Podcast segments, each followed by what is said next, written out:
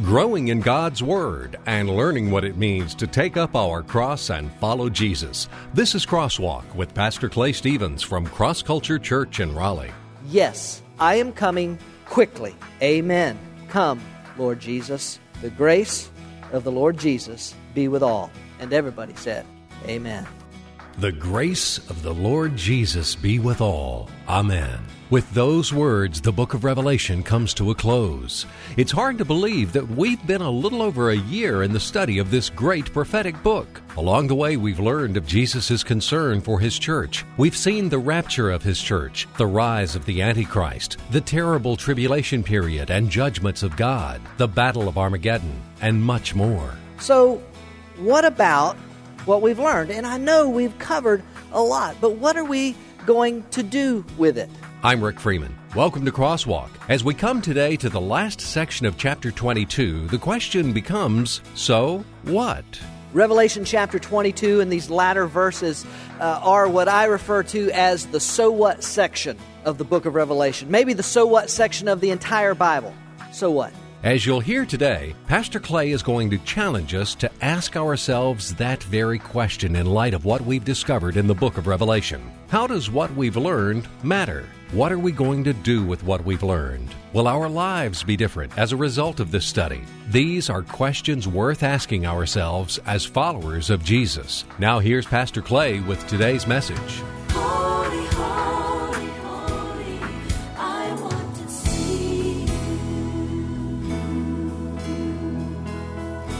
53 weeks, and today we come to the end, the last part, the last verses of the last chapter of the last book of the Bible, the book of Revelation. Uh, it has been um a long study, I know that, and probably at times a bit arduous, uh, but I pray that it has been profitable. Uh, I pray that it has been as profitable for you as it has been for me, because it has been profitable for me. I, I, I'll tell you that. It, it really has. And I hope that it has been for you as well. 53 weeks is a long time to spend in one book. We've seen a lot, we've covered a lot. Revelation chapter 22 and these latter verses uh, are what I refer to as the so what section of the book of Revelation. Maybe the so what section of the entire Bible. So what? So, what are we going to do with what we have studied and learned? So what? Uh, It's a question I often ask uh, people in general about their spiritual lives. When they tell me, uh, well, I go to church every, every, every week, I, I go to church. Or I, I, I can recite uh, this many books of the Bible, or, or I've read it this many times through, or I've been through X number of studies, small groups. So what? So, what difference does it make in your life? How will yours and my life be different as a result of this study? I think that's a fair question to ask. After all that God has said, after all that John has written, after all that you have uh, endured from me, I think that's a fair question to ask. So what? What now? What do we do with it? Revelation chapter 22, verse 6 through the end of, and he said to me, These words are faithful and true. And the Lord, the God of the spirits of the prophets, sent his angel to show his bondservants the things which must soon take place. And behold, I am coming quickly. Blessed is he who heeds the words of the prophecy of this book. I, John, am the one who heard and saw these things. And when I heard and saw, I fell down to worship at the feet of the angel who showed me these things. But he said to me, Do not do that. I am a fellow servant of yours and of your brethren, the prophets, and of those who heed the words of this book. Worship God. And he said to me, Do not seal up the words of the prophecy of this book, for the time is near. Let the one who does wrong still do wrong, And the one who is filthy still be filthy, and let the one who is righteous still practice righteousness, and the one who is holy still keep himself holy. Behold, I am coming quickly, and my reward is with me to render to every man according to what he has done. I am the Alpha and the Omega, the first and the last, the beginning and the end. Blessed are those who wash their robes, so that they may have the right to the tree of life and may enter by the gates into the city. Outside are the dogs and the sorcerers and the immoral persons and the murderers and the idolaters and everyone who loves and practices lying. I, Jesus, have sent my angel to testify to you these things for the churches. I am the root and the descendant of David, the bright morning star. The Spirit and the bride say, Come. And let the one who hears say, Come. And let the one who is thirsty come. Let the one who wishes to take the water of life without cost. I testify to everyone who hears the words of the prophecy of this book. If anyone adds to them, God will add to him the plagues which are written in this book. And if anyone takes away from the words of the book of this prophecy, God will take away his part from the tree of life and from the holy city which are written in this book. He who testifies to these things says, Yes, I am coming quickly. Amen. Come, Lord Jesus. The grace of the Lord Jesus be with all. And everybody said, Amen. So what? So, what about the information? What about all of this information that we have gathered over the last year? What are we going to do with all of this information that we have learned? So what? Uh, Do, do we just say, well, uh, okay, good year spent? So, what about what we've learned? And I know we've covered a lot, but what are we going to do with it? So, so what about the, the information that we discovered in the first four chapters of the book uh, sent to the churches in Asia Minor? If you were with us way back then and can remember that. So what about all of what, what are we going to do with all of that? Is Cross Culture Church going to be a better church as a result of what we learned from those churches? Looking at the, the good that they did and the wrong that they were doing, and are we going to look at that and are we going to be a better church as a result of that? So what? The church in Ephesus had left their first love. They had, they had lost that, that deep sense of, of passionate, intimate love that they had for Christ when they first came into a relationship with Him. Do you, do you remember that feeling? They had lost that. They, they had lost that, that, that sense of, of, of urgency to be in His presence and to know Him. Are we, as a body of believers, are we going to, to look at that and recognize how easy it is, even in our own lives, to miss that and to move into that place in our life where we've just kind of moved away from that, that, that deep, passionate love for God? Are we just going to are we just going to ignore that or are we going to recognize that that can happen in our lives faster than you and I can even think about it? Are we going to recognize that it actually takes work?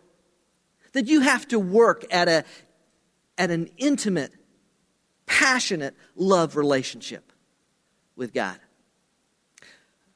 The church in Smyrna was about to face severe persecution and they were encouraged to be faithful unto death. Are you and I going to be faithful unto death? Uh, no matter, uh, no matter what comes into our lives, no matter what adversity we face, no matter what obstacles that come our way as a result of following Christ, are you and I going to say, unto death? I'm in this thing. I've bought in with Christ. It's all in for me and nothing else. Smyrna was warned that, that in the midst of their persecution, they would be tempted to move away from being faithful to God. Do, y- do y'all know that? What about that feeling about when, when trying times and all that kind of stuff? And how easy it is to just slip back and draw away? In 1519, Hernando Cortez led a small group of men to the New World in search of treasure. Uh, they would face hardships, disease, death.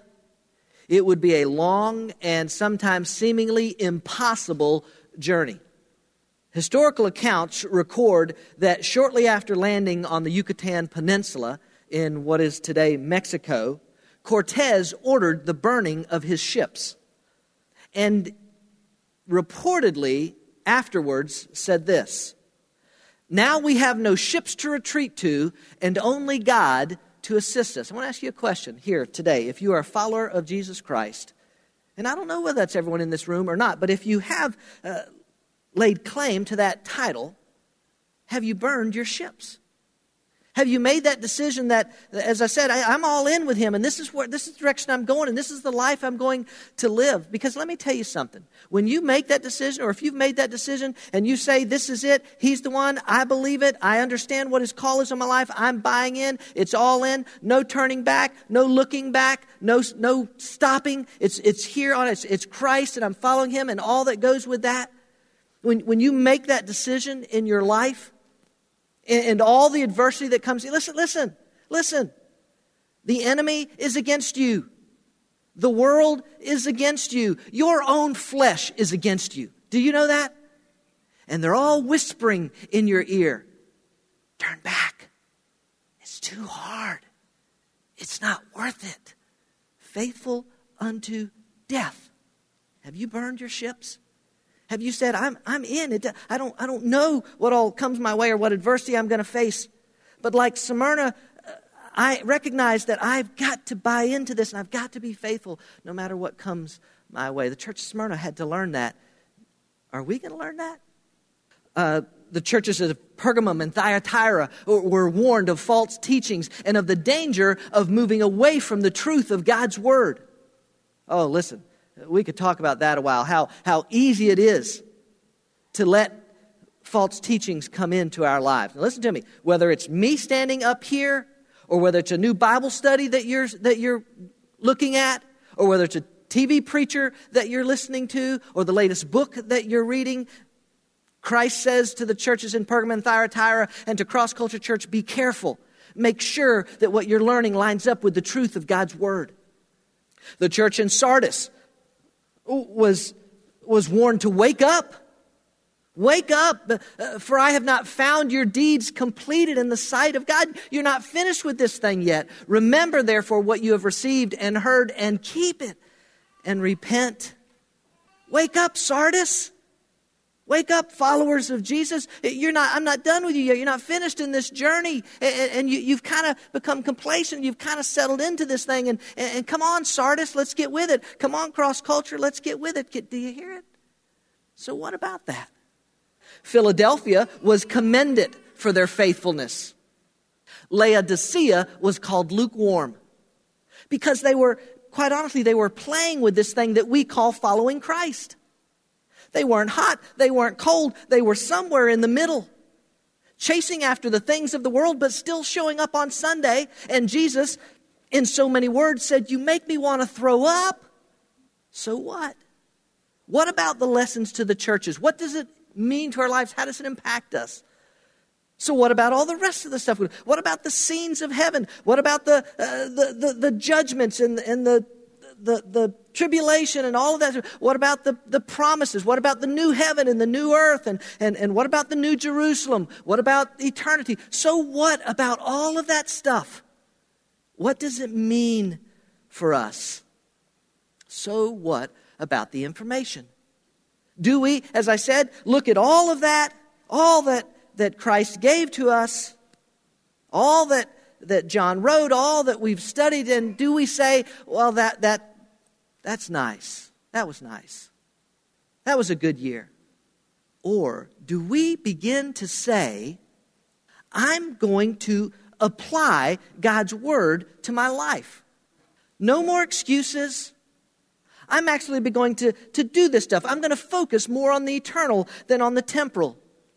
I'm going to try and walk holier. I'm trying, going to try and study harder. I'm going to try and pray longer. I'm going to try and live bolder because this is true.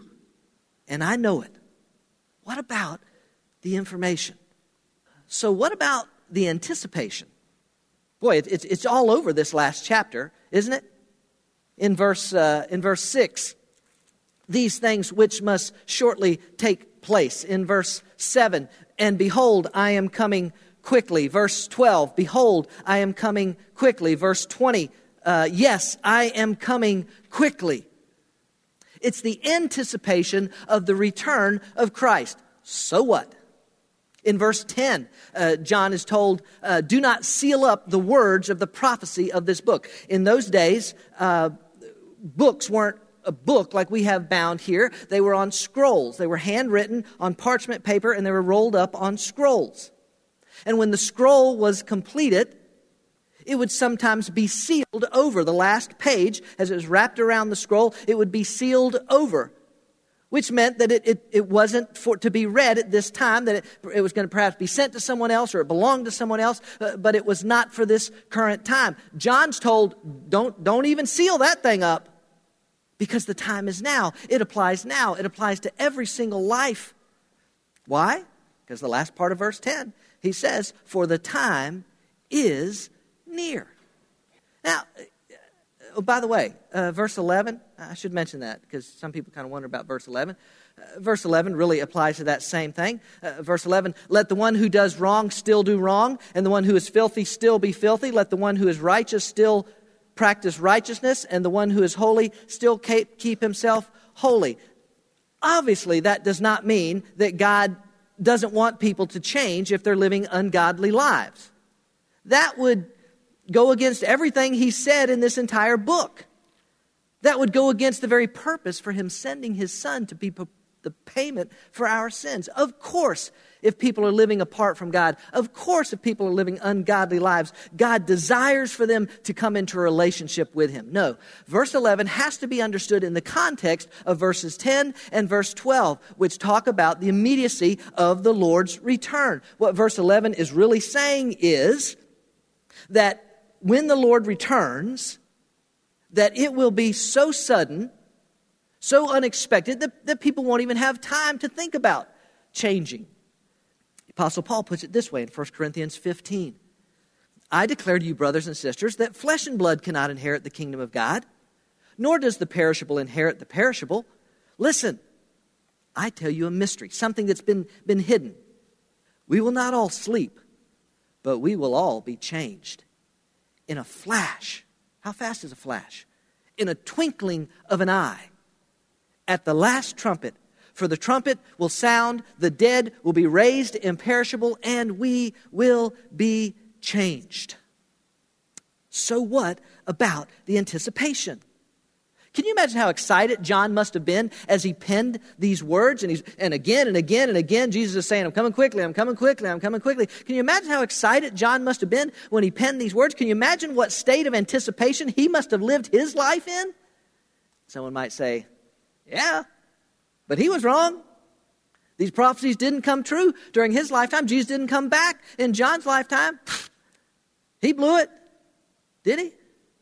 Well, listen, keep this in mind. When we talk about the quickness of the Lord's return, uh, keep a few things in mind. Uh, first, keep in mind that time is irrelevant to God. Okay, we count yesterday and today and tomorrow, and, and God speaks in those terms often to communicate to us, but time is irrelevant to God yesterday is just as much a part of, of God's plan as tomorrow and, and today. It's, it's, it's all, it's irrelevant to God. The Bible puts it this way in 2 Peter chapter 3. Maybe you've seen this before. But do not forget this one thing, dear friends. With the Lord, a day is like a thousand years, and a thousand years are like a day. It's just, it's just God and His plan. So keep in mind, first, when we talk about when God says quickly, time is irrelevant to Him. Also, keep in mind that from John's perspective and the whole scheme of human history, when John wrote the Revelation, it was nearing the end. John wrote at the beginning of what's known as the church age. That's the age that you and I live in now. We are in the church age. The, the, the body of believers are still here. We're still gathered. We're still meeting. We're still uh, taking, hopefully, his, his uh, uh, message to the world around us. This is the church age. But in the whole scheme of, of human history, the church age is the last age before all of this in the book of Revelation takes place. So, uh, in, in that sense, when John wrote it, he was writing at, in the very end, in the end of days. Uh, finally, keep this in mind. Once all of this starts, it will all occur in relatively quick order. When the rapture of the church occurs, and, and the Antichrist comes to power, and the treaty is signed between Israel and the Antichrist, and, and the seven year tribulation, and the Battle of Armageddon, and the, so on and so on. All these things will happen in fairly successive order, fairly rapid order. So uh, when, when, he, when, he, when he refers to it being quickly, it, in a sense, it will happen rather quickly once it all begins. So, what about the anticipation? Was God wrong to have John to live in a state of anticipation? Is God wrong to ask you and me to live in a state of anticipation of his coming? No, because again, it keeps me more eternally focused than it does worldly focused. Now, I, I, listen, I, I don't know when Jesus is coming back, all right? I know there are some people that think they figured it out, and, I, will just tell you, I don't know. I think it's soon. I really do. I, and it's not just a gut feeling. I, I just it just senses it lines up with scripture i think christ is coming back uh, pretty soon but uh, teresa mckenna sent me an article this week uh, that there's a group that actually has dated the date he's coming back and it's pretty soon just so y'all will know may 21st have y'all seen this it's, it was on wral's uh, website i don't know whether they actually ran an article uh, on the news about it. End of days in May, Christian group spreads the word. Uh, this girl, I think, is in Raleigh. And her car, she had her car wrapped, talking about the return of Christ and stuff. I, I haven't seen the car, and I haven't seen, apparently, there's billboards all over the place and everything. It says, um, um, uh, Marie Exley is her name. She's part of a movement of Christians loosely organized by radio broadcasts and websites independent of churches and convinced by their reading of the Bible that the end of the world will begin May 21st, 2011. That's a Saturday. I already looked it up. Y'all gonna think I'm crazy? I put it in my calendar. I did. I put a rapture question mark. That's what I put. I did, and I put I put an alarm for 7 a.m. I don't know why 7 a.m., but I put an alarm for 7 a.m. Just want to be up and be ready uh, Harold, Harold Camping, that's the name of the guy, has calculated the May 21st date based on his reading of the Bible. Now, folks, I'd love to hear what his reading is and, and all that, because I think Scripture teaches that we can't actually know the time, and that's the whole point of living in a state of anticipation. It's, it's the very idea that Christ could come back at any moment that keeps us, as I said, more eternally focused than worldly focused. So, what about the anticipation? And, and, it's not just the last part of the book of Revelation, man, it, it's throughout it. So, what about it? So, what about the expectation? Like the anticipation, I think Christ's return should speak something to us about the expectation. I got news for you. I've got expectations about, the, about what's going to happen. I don't know if any of y'all noticed lately, but the world is a mess. According to Wikipedia, I looked it up this week. According to Wikipedia, there are 27 known wars or recognized conflicts going on right now today in the world. 27. There are terrorist attacks being plotted daily. Gangs are killing each other in cities all over this world. There are man made disasters. There are natural disasters. We're probably closer to a global economic meltdown than any of us cares to admit. Uh, the world's a mess. Now, listen to me. I'm not going to live in fear of any of those things. I'm not going to live in fear of any of those things coming to pass because my God is on his throne and his plans will be fulfilled. But I have expectations as a result of what I've learned from the book of Revelation. How about the expectation of the removal of the sin curse? How about that one? in, uh, in verse 15, I think it is. Uh, it says outside, meaning not a part of the, of the kingdom of God, not a part of the new Jerusalem and the, the new heaven and the new earth. They're not allowed in. Outside are the dogs, not canines. All right? That was a biblical term uh, used for unclean, unholy, living contrary to God's will for their lives. Outside are the dogs, the sorcerers, the sexually immoral, the murderers, the idolaters, and everyone who loves and practices lying. I think it's interesting. The very last sin mentioned in the Bible is lying because it was, in essence, uh, lying ver- that was the very first sin of the Bible when Satan came to Eve and deceived her, lied to her by distorting God's word. Now, the list there is not meant to be exhaustive, that those are the people that are going to be left out, but it is speaking to us again, and we've seen this, by the way, if you've been with us, several times towards the end of the book in these lists, hadn't there? Of, of who was, was being cast into the lake of fire, who was not going to be allowed into the eternal city, who was not going to be allowed into the, the, the new heaven and the new earth. We've seen several of these lists. It, it's, it's not meant to be exhaustive. It's simply saying that you can't live your life any way you think you want to and then think it's okay with God. It's, it's not. It's not. I'm looking forward to the removal of the sin curse. I don't even know if I can get my mind around the idea of no more forever, no more badness. I don't even know if that's even a word. No more badness. No more corruption or disease or death. No more loss or separation or, or, or heartache. No more tears. We've already talked all about that. No more enemy. And all that, that goes with the sin curse and its consequences removed forever. And I, I live with an expectation of that. I live with an expectation uh, of not only the removal of the sin curse, but of the restoration of paradise. In, uh, in verse 14, uh, we saw this, you know, at the beginning of chapter 22, but here again in verse 14, blessed are those who wash their robes. In other words, who have, who, not themselves, but they've come to Christ, they've been washed spiritually speaking, in the blood of Christ, and so they're, they're considered clean and adopted into the family of God. Blessed are those who wash their robes, that they may have the right to the tree of life and may enter by the gates into the city. Uh, we saw again last week, we talked some about the comparisons of the paradise in Genesis 1 and 2 and the paradise that, that is revealed in Revelation 21 and 22. Listen, Adam and Eve had it for a little while. You and I will have it forever. It's the restoration of paradise. It's, it's bringing us back to the place that God's intent was for his people. And we talked about that last week and, and what it means to, to, to be in that place for eternity and all that goes with that. But to, to live in this place of absolute paradise. Now, when you hear something like that, and you read this description, and if you've been, especially in chapter 21 and 22, in this description, man, I don't know, is it sometimes possible to, to say, wow, you know, I hear you, Clay, and I, and I want to have faith, but, but man, that, that almost just seems too good to be true. Come on, you know what I'm talking about? I mean, can it, can it really be all of that? Have you ever gone to see a movie or a restaurant that somebody has recommended to you? You ever done that?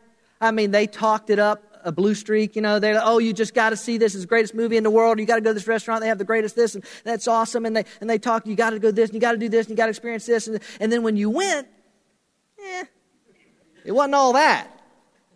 Because somehow the reality didn't measure up to the expectations, did it?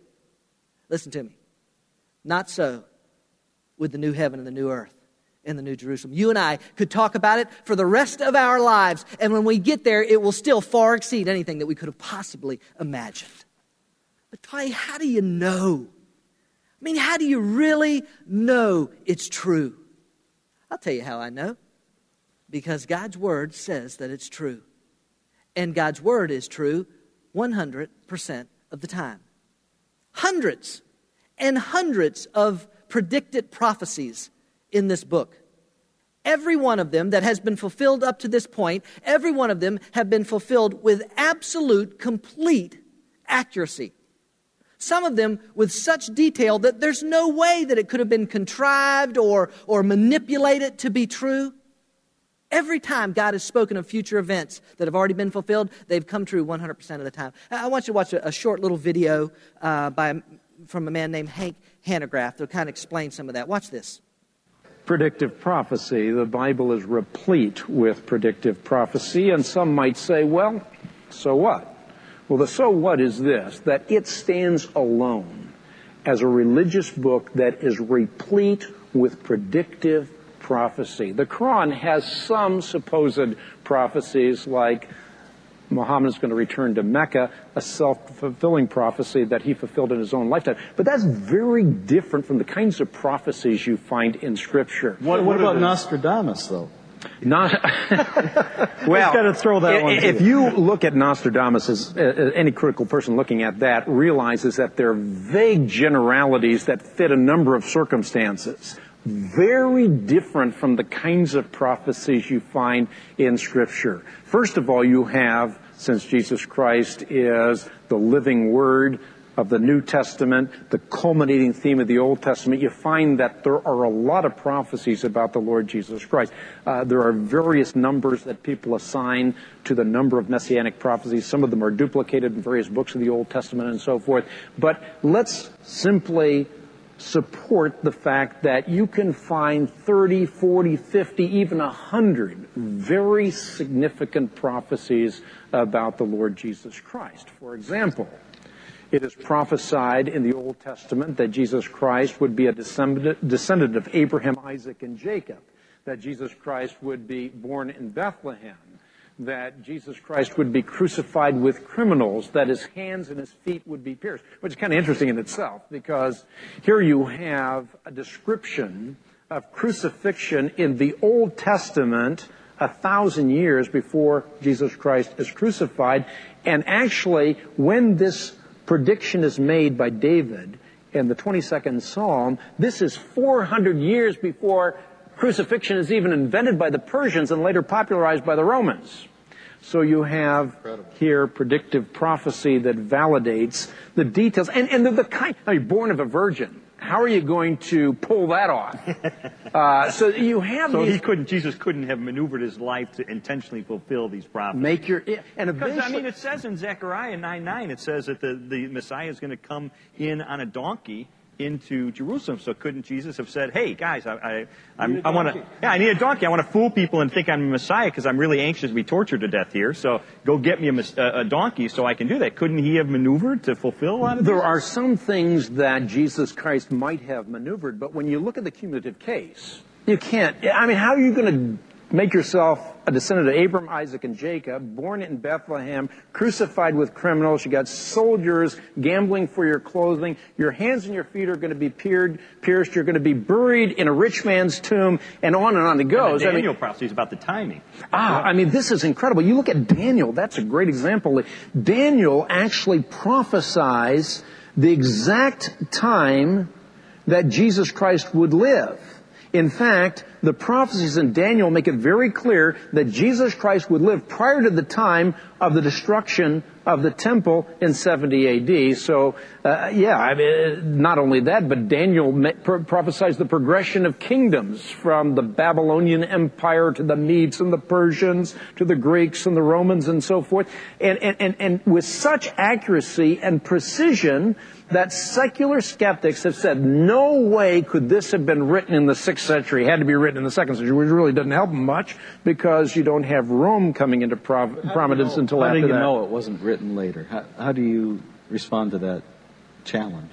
Well, this is a challenge that people make, but they have to provide some details and documentation that this was redaction, that this was editing or insertion that was done after the fact, and all the evidence points in exactly the opposite direction. For example, uh, we're talking about Daniel.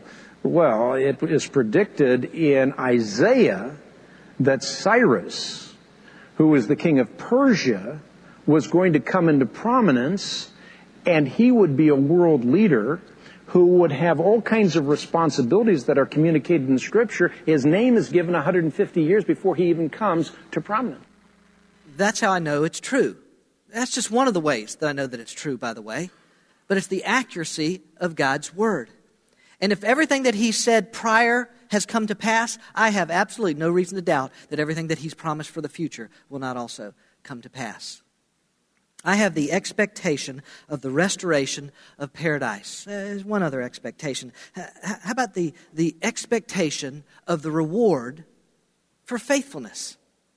Again, in, I think in verse 12, see, I'm coming soon, and my rewards are with me to repay each one just as his work has been. Now, I'm going to tell you something. Uh, Sometimes people are like, well, I, I don't think we should want rewards. Well, I don't know. I mean, God sure seems to talk a lot about them. Uh, more than a hundred times in Scripture, the noun reward or the verb to reward is used. Not to mention all of the other passages of Scripture that imply rewards without actually using that word. God's word is full of it. Uh, Let's just look real quickly at just a few verses. Uh, Matthew chapter 19. Then Peter said to him, We've given up everything to follow you. Sound familiar? We've given up everything to follow you. What will we get? Now, Peter, what are you doing asking that question? Jesus replied, I assure you that when the world is made new and the Son of Man sits upon his glorious throne, you who have been my followers will also sit on 12 thrones, judging the 12 tribes of Israel. That's a specific promise to, to, to those disciples. And everyone who has given up, and everyone, now who's that?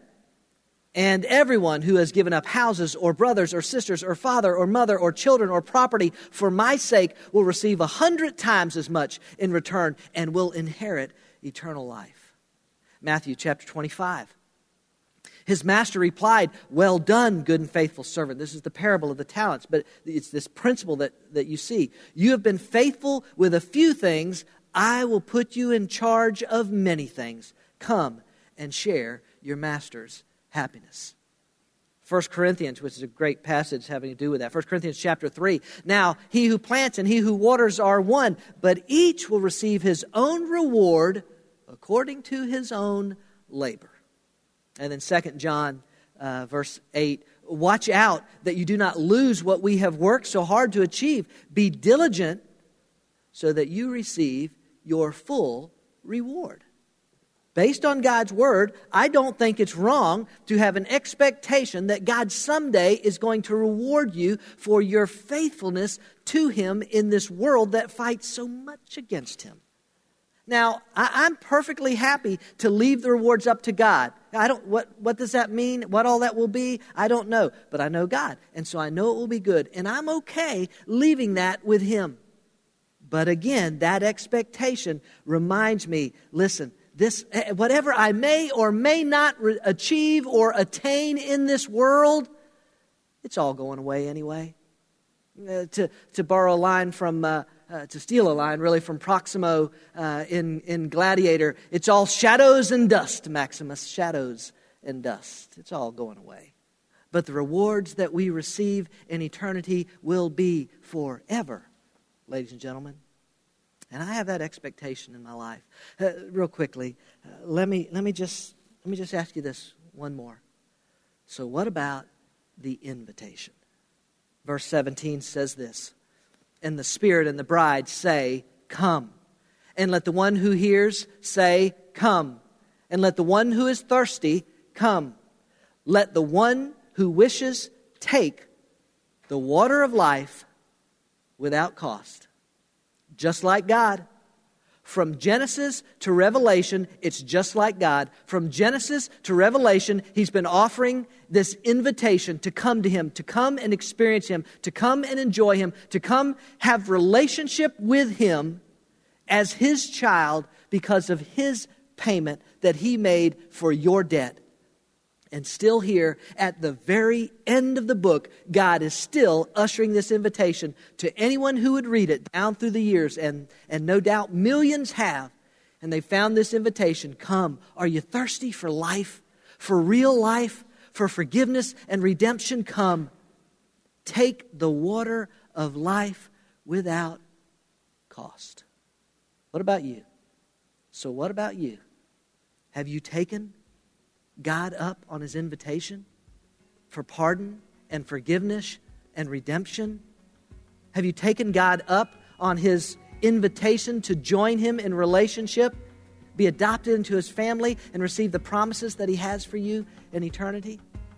Have you taken God up on his invitation to join him in experiencing life to its fullest by saying in 2011, this is it. I'm selling out, I'm burning my ships, I'm following Christ, and come, come hell or high water, no matter what he, the enemy throws at me, I'm going with God. So what?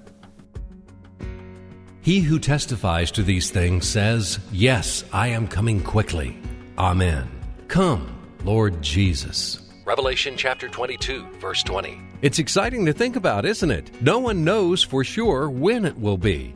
But what confidence we can have as followers of Jesus that God's promises will be fulfilled just as He has given them to us. And what wonderful news it is to find that, as Pastor Clay talked about in today's message, God is still offering His invitation to anyone who would come to Him. Have you made that decision? Have you trusted Christ as your Savior? Have you taken God up on His invitation? If not, we'd love to tell you how you can do that. You can contact us by email at info at crossculturelife.org or visit us online at crossculturelife.org and click on the contact button in the upper right hand corner of your screen. A member of our staff will be happy to answer your questions, take time to pray with you, and share with you the love of Christ and the gift of His salvation.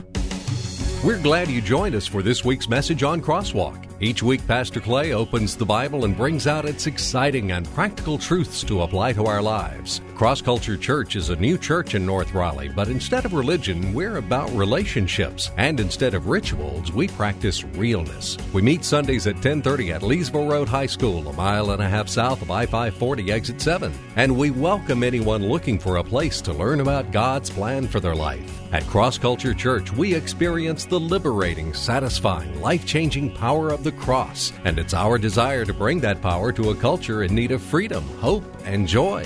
We hope you'll come join us on a Sunday morning. We'll save a seat for you.